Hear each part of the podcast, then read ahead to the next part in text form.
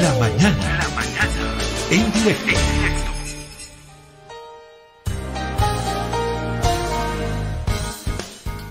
A continuación les vamos a ofrecer una temática eh, que es árida, evidentemente, es muy técnica, difícil de entender eh, la economía. Sí, es complicada. Números, cifras, nomenclatura, eh, variables, fórmulas, es complicado. Pero en las aulas universitarias siempre nos dicen a los periodistas, la tarea de ustedes va a ser convertir eso en fácil para que la gente lo entienda. A través del lenguaje, los ejemplos, la indagación, en fin. Sí, es todo un reto y a veces eh, en términos de autocrítica sí, también los propios periodistas eh, dejamos de lado esas temáticas que eh, son de mucho interés y conllevan una serie de factores por detrás que son determinantes y a veces se los maneja de manera marginal o muy superficial.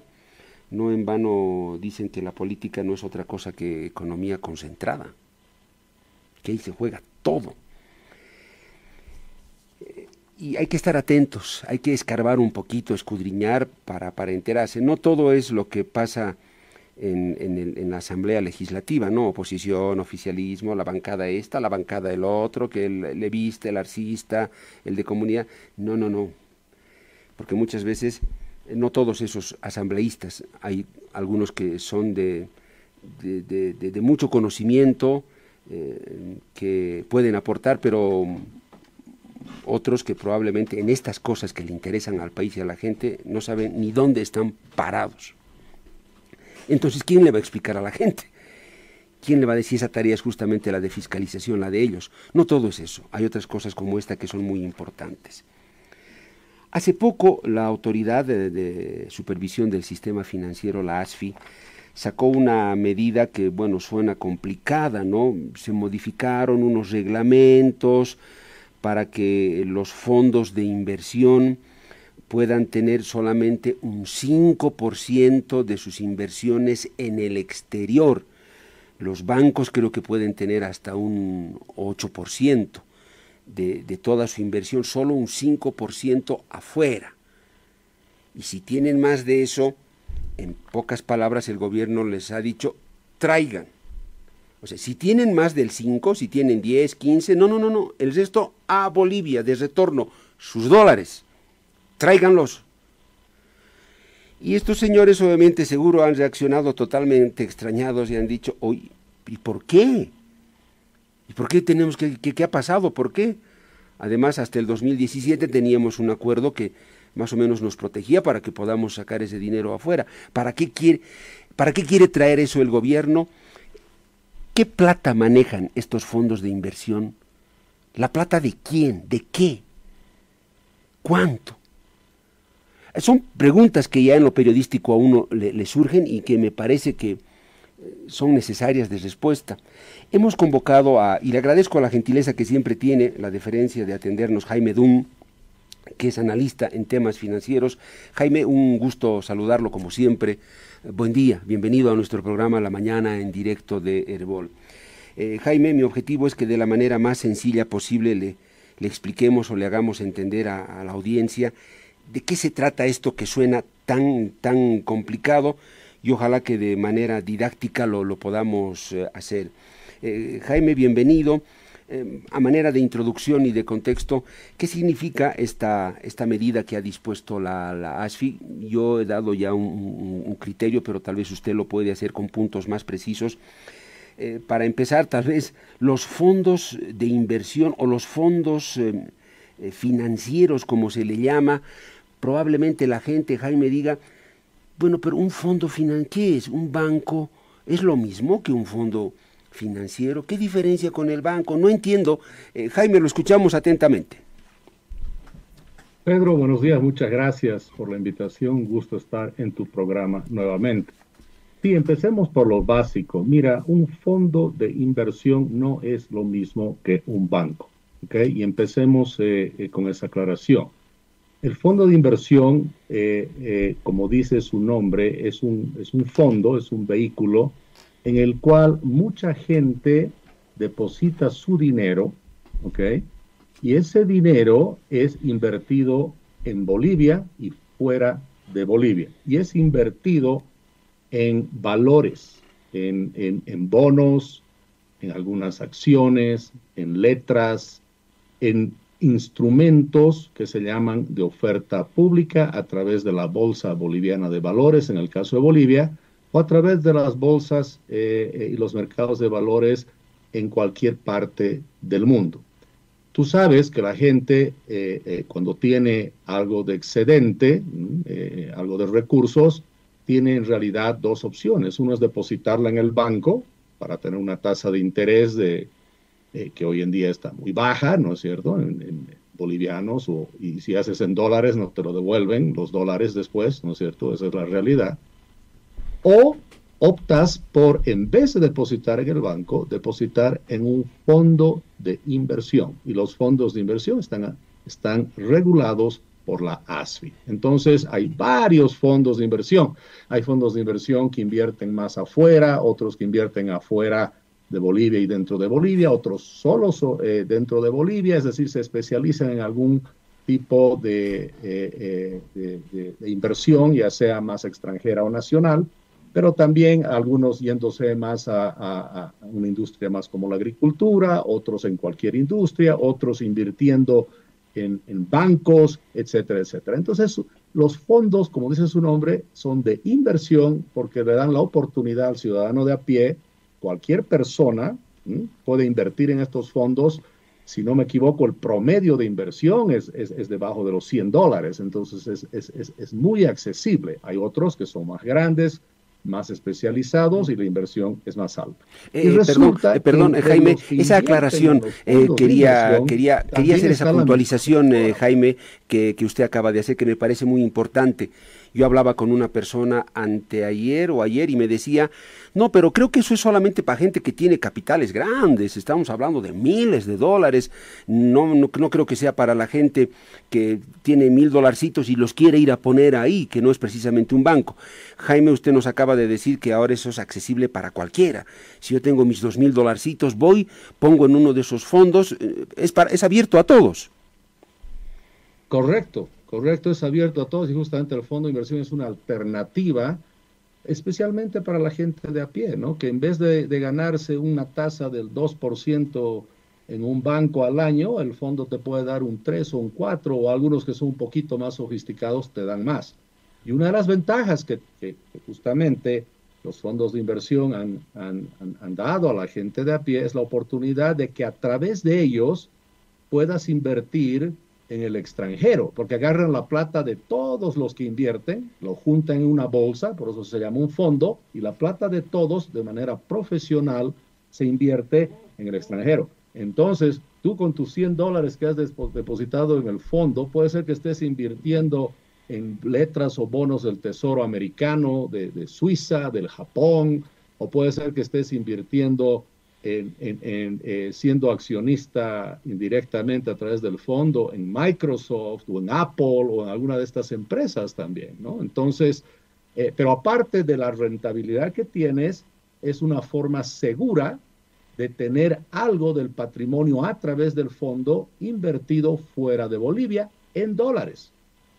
Ahí viene la clave, en dólares. Y muchos de estos fondos son en dólares, es decir, tú depositas en dólares, porque ellos usan esos dólares para invertir en dólares dentro de Bolivia y dólares fuera del país.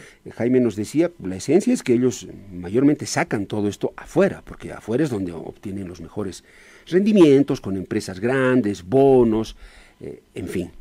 Eh, Jaime, antes de la, de la pausa yo le consultaba, si bien son tentadores, eh, son tentadoras las tasas que puede ganar un ciudadano poniendo su platita en estos fondos, pero los riesgos también son un poquito más altos en relación a lo que significa poner tu plata en un banco. ¿Es así, Jaime, o no tanto? Mira, Pedro, la relación riesgo-rendimiento es fundamental como principio eh, financiero, ¿no es cierto? Que a mayor riesgo debes de tener mayor rendimiento. Ahora, eso eh, eh, cambia cuando lo ves de país a país. Entonces, lo pongamos de la siguiente manera. Bolivia es un país de altísimo riesgo. Bolivia está calificado triple C más. Y triple C más es una escala donde ni siquiera es grado de inversión. Es decir, los extranjeros tienen que tener mucho cuidado de invertir en Bolivia porque la calificación es tremendamente baja y ha estado bajando últimamente. ¿Ok? Entonces, tú tienes países que son triple A o doble A. Tienes Suiza, tienes Estados Unidos, que son menos riesgosos que Bolivia. Ahora, te hago la siguiente pregunta para que entendamos cómo funciona esto. Tú puedes invertir 100 dólares en Bolivia a un año y ganas el 2% en dólares. O puedes invertir esos 100 dólares en los Estados Unidos con bonos del Tesoro de Estados Unidos que te dan el 5% a un año. ¿Cuál es más riesgoso? Por supuesto, Bolivia. ¿Y dónde está el mejor rendimiento? Afuera. Ah, entonces si realmente quieres proteger tu patrimonio, mantenerlo en dólares y con buen rendimiento, lo llevas afuera. Porque las finanzas son mundiales, son globales. Por eso los países tienen que competir por hacer atractiva la inversión. Nosotros deberíamos tener en Bolivia una calificación de riesgo más alta, ¿no es cierto? y al ser el riesgo, el, riesgo eh, menor porque la calificación es alta, deberíamos atraer inversionistas. Pero en Bolivia las rentabilidades son bajas y el riesgo es altísimo. Entonces, por eso el que puede se lleva su plata afuera. Y los fondos de inversión son vehículos de inversión profesionales, porque obviamente Pedro, tú y yo, la gente de a pie, invertir 100 eh, eh, dólares en la bolsa de Nueva York, no sabríamos ni qué hacer. Pero si se lo entregamos a un fondo de inversión profesional en Bolivia que sí sabe cómo hacer y es regulado, él se encarga de eso. Ese se encarga de eso. Entonces, los fondos de inversión que existen hace muchas décadas en Bolivia han estado invirtiendo afuera y hasta el 2019, en realidad hasta ahora, muchos, hasta el 50% de los recursos de sus inversionistas, muchos privados, lo han invertido afuera más o menos entre 450 y 500 millones de dólares, eh, perdón, más de 500 millones de dólares está invertido afuera. Entonces el gobierno como necesita dólares, ahora dice, ningún fondo puede invertir de sus recursos más del 5% afuera. Entonces el que tiene 15% afuera, 20% y algunos 50% afuera, tienen que vender sus inversiones afuera. Es decir, tienen que dejar de ese rendimiento alto de 4 o 5% que tienen en muchos casos y tiene que traer esos dólares a Bolivia y tiene que cambiarlos por bolivianos e invertir en Bolivia a una tasa más baja y a un rendimiento más bajo. Ese es el problema de fondo. Y yo estoy llamando la atención de cómo la ASFI con esta resolución está atentando la libertad y la libre disponibilidad de los privados con su propio patrimonio, porque te están obligando a que a través del fondo se liquiden esas inversiones. A ver, es eh, igual que tu vecino se ha comprado un terrenito, ¿no es cierto?, para hacerlo engordar a 10 años y ahora viene alguien y dice, no, en un año tienes que venderlo al precio que sea, no me importa, pero es porque porque hasta puedes tener pérdidas el rato de liquidar todo esto, porque los mercados suben y bajan y puede ser que como la fecha se ha puesto 31 de enero, para repatriar todos estos dólares tienen que vender a los precios que están y puede ser que muchos hasta pierdan dinero solo por cumplir con la resolución de las. Eh, Jaime, claro, acá entra en juego ya lo siguiente, ¿no? Tú hablabas de libertad y eso es tan importante en, los sistemas democráticos. Eh, yo, ciudadano, he invertido 5 mil dólares, pon, por, lo bajito, he preferido no llevar al banco y he puesto en un fondo de inversión. Y justamente en la lógica de que prefiero que esa mi platita esté afuera, porque sé que va a estar afuera. Eh, y, la he sacado afuera. Ahora el Estado me dice a mí, oye, esa tu plata va a volver. Y yo le digo, oye, pero ¿y por qué? ¿Por qué tú decides que ese mi dinero tiene que... ¿Por qué?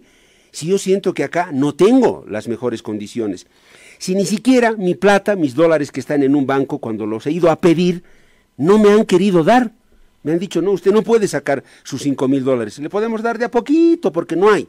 Y tiene que esperar, así poco a poco le podemos dar, cada semanita tal vez alguito, porque no hay. Entonces, ¿por qué en estas condiciones tú encima Estado me dices ahora que yo tengo que traer esa, esa, mi, esa mi plata. Yo estoy consciente, Jaime, que todos como bolivianos hay que ponerle el hombro al país, pero también esperas que tu país genere las condiciones, ¿no? Que los gobernantes generen, los que estaban antes y los que están ahora, que hubieran generado las condiciones de garantía y de alta competitividad para que yo no mire con ojos más tentadores a otros países y otras economías y mire a mi país y diga, ah, no, aquí sí, vale la pena, y está bien, no, no tengo necesidad de sacar mi plata afuera, acá voy a poner. Entonces, yo creo que la reacción de un, de un ciudadano que ha puesto su platita ahí, puede ser tú, yo o cualquiera, va a ser esa, Jaime. Eh, bueno, sí, pero eh, sí, Pedro, y creo que es eh, también importante hacer una aclaración. Cuando se deposita el dinero en el fondo, mira, mira lo, lo, lo, interesante que es para el gobierno actuar de esta manera sin, sin decir que está prohibiendo a los individuos. Porque se pone el dinero en un fondo, como te digo, que es una bolsa, ese fondo invierte afuera, porque los que hemos puesto nuestra plata no decidimos exactamente en qué invertir. Hay un profesional que, no, que, que dice dónde se va a poner el dinero y todos aceptamos eso. Entonces el gobierno le ordena al fondo vender las inversiones. Entonces el fondo vende y ahora los inversionistas bolivianos les dicen, señores, les cuento que, ya no estoy invirtiendo afuera. Y la gente le va a reclamar al fondo. Le va a decir, oye, pero ¿por qué vendiste? ¿Por qué cayó mi rentabilidad? ¿Por qué ha subido el riesgo? Es que me ordenó el gobierno. Entonces, ese es el tema. Y volvemos otra vez a, la típica situación donde el gobierno toma una decisión, el privado que está administrando al medio, ¿no es cierto?, ejecuta, y el privado que está del otro, a través de ese intermediario, se le queja al intermediario, no al gobierno, porque cree que es el intermediario que ha hecho algo, ¿no es cierto? Es igual que el gobierno ha dejado los bancos sin dólares, pero la gente, ¿a quién se queja por la falta de dólares? a los bancos. Sí. Como si fueran los bancos los culpables, ¿no? Entonces, esa habilidad que tiene el gobierno de tomar decisiones y no poner la cara y cargar, cargarle la responsabilidad a un tercero es increíble, ¿no? Entonces, los inversionistas, evidentemente, como tú dices, van, a reclamar y, y, por supuesto, más allá del hecho de que, de que eh, eh, se está quitando la libertad de invertir al final donde la gente quiera o donde el fondo decida de acuerdo a su reglamento y sus normas, eh, se crea un daño económico, porque como te digo, muchas inversiones que han hecho estos fondos son inversiones a 10 años, a 5 años, puede ser que han invertido hace dos semanas recién y ya tienen que vender. Eh, Jaime, todos los costos que eso, que eso tiene. Tengo esta pregunta, bueno, curiosidad periodística. ¿Tú crees, Jaime, que lo que fueron las AFPs o ahora la gestora, la plata de nuestra jubilación, una parte se haya invertido en estos fondos y que probablemente salió afuera, porque si es así, vamos a perder. Esa plata va a perder. Ah, ¿Quién nos puede confirmar ese, ese, dato, Jaime? ¿No será que eh, las AFPs o la propia gestora tienen invertido parte de nuestro dinero de la jubilación en estos fondos, eh, Jaime? Mira, no, no es una probabilidad o una sospecha, tienen invertido. O sea, las AFPs, eh, antes de ser la gestora, eh, justamente para diversificar el riesgo, para poder tener rendimientos fuera de Bolivia, porque tú al invertir en Bolivia y fuera de Bolivia, disminuyes el riesgo. Entonces, si hay una hecatombe en Bolivia, una crisis financiera o lo que sea en Bolivia, tienes algo afuera, ¿no es cierto? Por se dice, no se pone todos los huevos en la misma canasta. Y los fondos de inversión invierten en muchas cosas y en muchos países justamente para mantener esa diversificación. Y por supuesto la gestora dentro de su, eh, eh, o los fondos de inversión y ahora la gestora dentro del trabajo de administración de inversiones cumplen el mismo principio de buscar el menor riesgo, ¿no es cierto?, con la mayor cantidad de diversificación posible y el, eh, y el mayor rendimiento y la mayor rentabilidad. Entonces, por supuesto, varios de estos fondos de inversión tienen inversiones muy importantes de la misma gestora. Entonces, indirectamente, pero fíjate, aquí viene el otro tema, ¿no? Un fondo de inversión tiene los recursos de los privados que, voluntariamente van y depositan, ¿no es cierto?, eh, eh, todos los días o cada semana o una vez al año, como quieren, invierten afuera. En la gestora, nosotros obligatoriamente aportamos y las empresas también. Y, el, y la gestora, al final, si te pones a pensar, es como un fondo también, ¿no es cierto? Pero es para la jubilación. Y ellos también invierten como no van directamente a invertir al mercado internacional, ¿no es cierto? Invierten en un fondo de Bolivia que invierte afuera y se ahorran todo el camino de tener que ir directamente, lo cual es una decisión de inversión eh, muy profesional, muy sabia además, y, lo haría cualquiera que ve con mucha responsabilidad la inversión de terceros, por eso lo hacen. Mm. Pero lo complejo es cuando viene alguien y dice, no, ahora liquiden esas inversiones porque yo, gobierno, necesito los dólares, tráiganlos de regreso. Ese es el problema de fondo. Sí. Los dólares faltan en Bolivia porque el gobierno se los gastó. Entonces, él se los gasta y pone el peso de la responsabilidad de conseguir dólares ahora a los privados que tienen que sacrificar su rentabilidad, su seguridad y su patrimonio para cumplir con el gobierno. Sí, Jaime, en economía 2 más 2 es 4. Lo malo es que para los políticos nos han demostrado hasta el cansancio que para ellos 2 más 2 es 5 y tal vez 6. Y ese es el gran eh, problema. Y ahí no se trata de ser derechista, izquierdista, del imperio, del USAID, de, ni de nada. O sea, la economía es bien clarita. Eh, los que están ahí totalmente desfasados son, son ellos. Eh, Jaime, antes de la pausa, eh, tú explicabas muy bien que no es una posibilidad, sino es que de seguro que, por ejemplo, una parte de la plata que aportamos para nuestra jubilación, el dinero que lo manejaron las AFPs y que ahora lo maneja la gestora, el Estado, tú nos decías, es seguro que una parte de esa plata está en esos fondos de inversión. ¿Cuánto? No sabemos. ¿Quién podría decirnos, no? ¿Cuánto realmente está?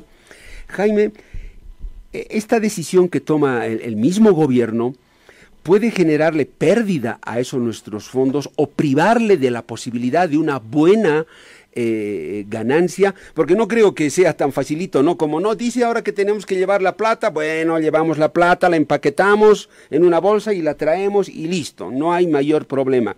Eh, me imagino que eso significa una serie de cuestiones, variables económicas, y que de pronto terminan en pérdida para, para quienes eh, han depositado esos, esos fondos eh, o ese su dinero en estos fondos de inversión que son los que administran. ¿Representa sí o sí al final pérdida o qué tipo de riesgo, Jaime?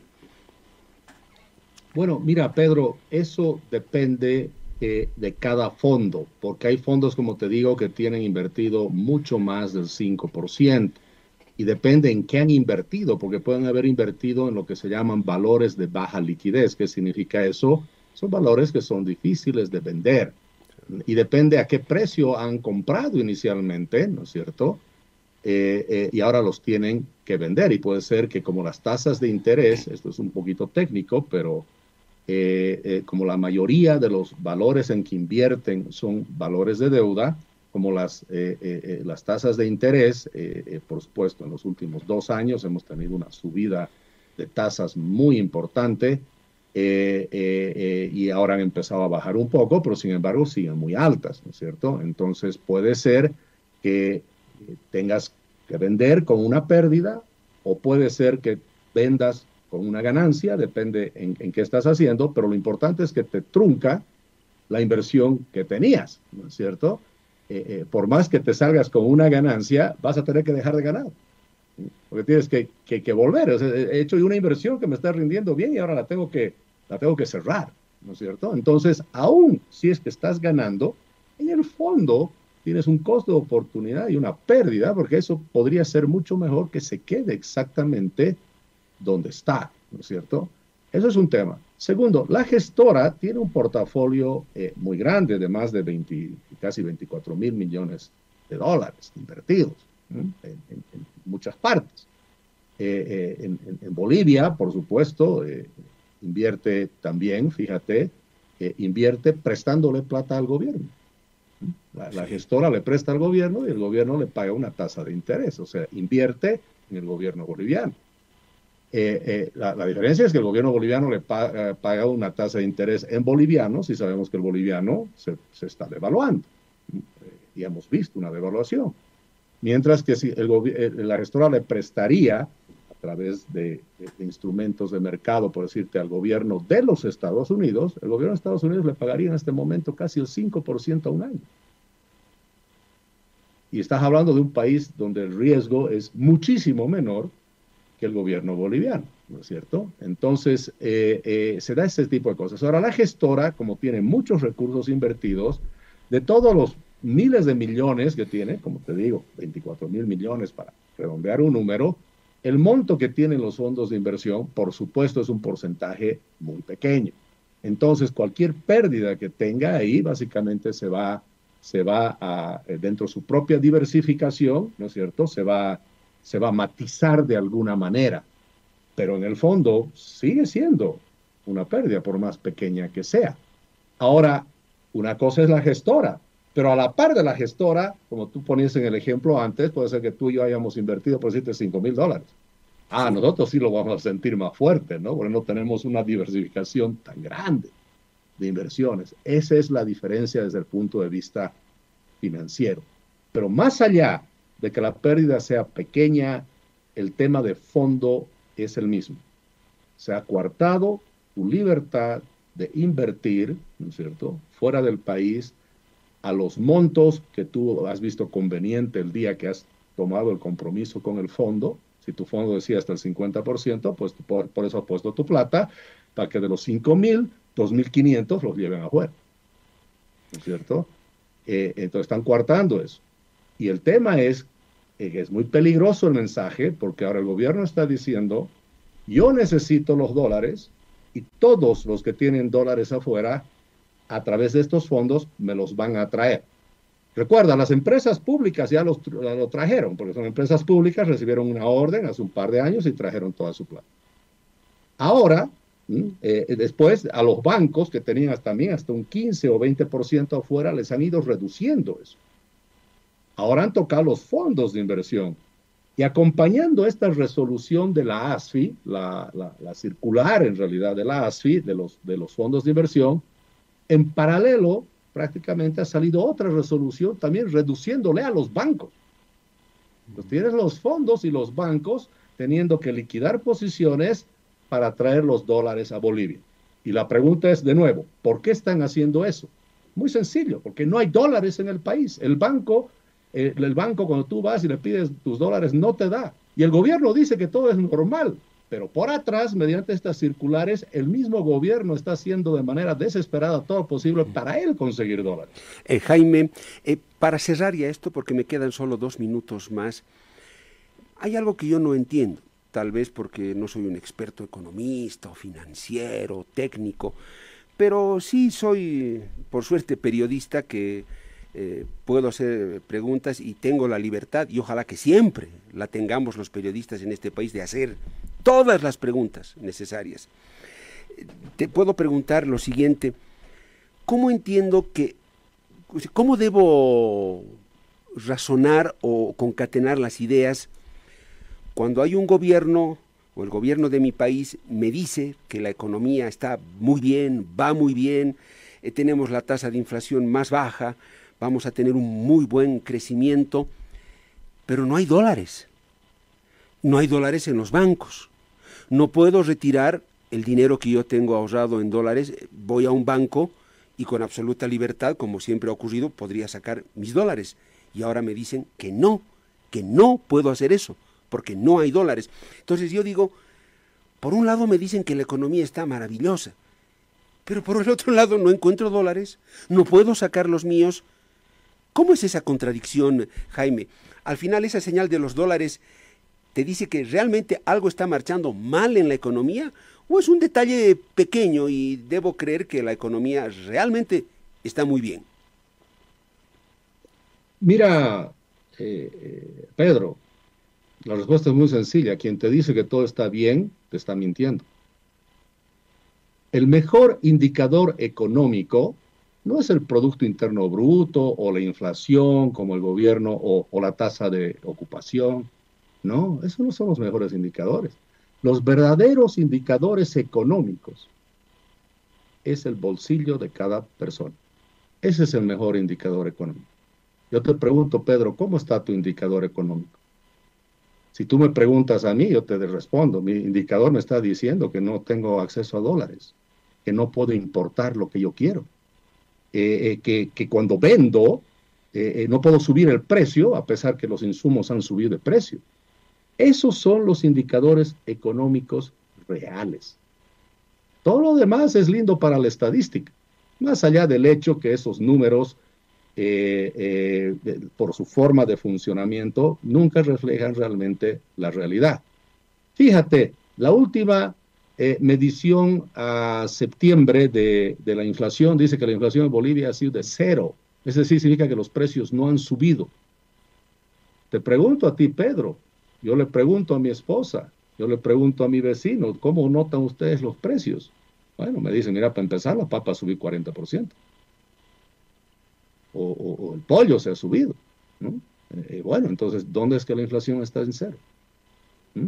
Lo que pasa es que la inflación agarra muchos, eh, cientos de productos, ¿no es cierto? Pero tú consumes solo 20 o 30 de esos 400 productos o 1000 productos, ya no me acuerdo cuántos son hoy en día. Entonces, justo los que consumes suben, ¿no es cierto? Pero con las estadísticas se, se, se mezclan esos números y te dicen, no, es cero.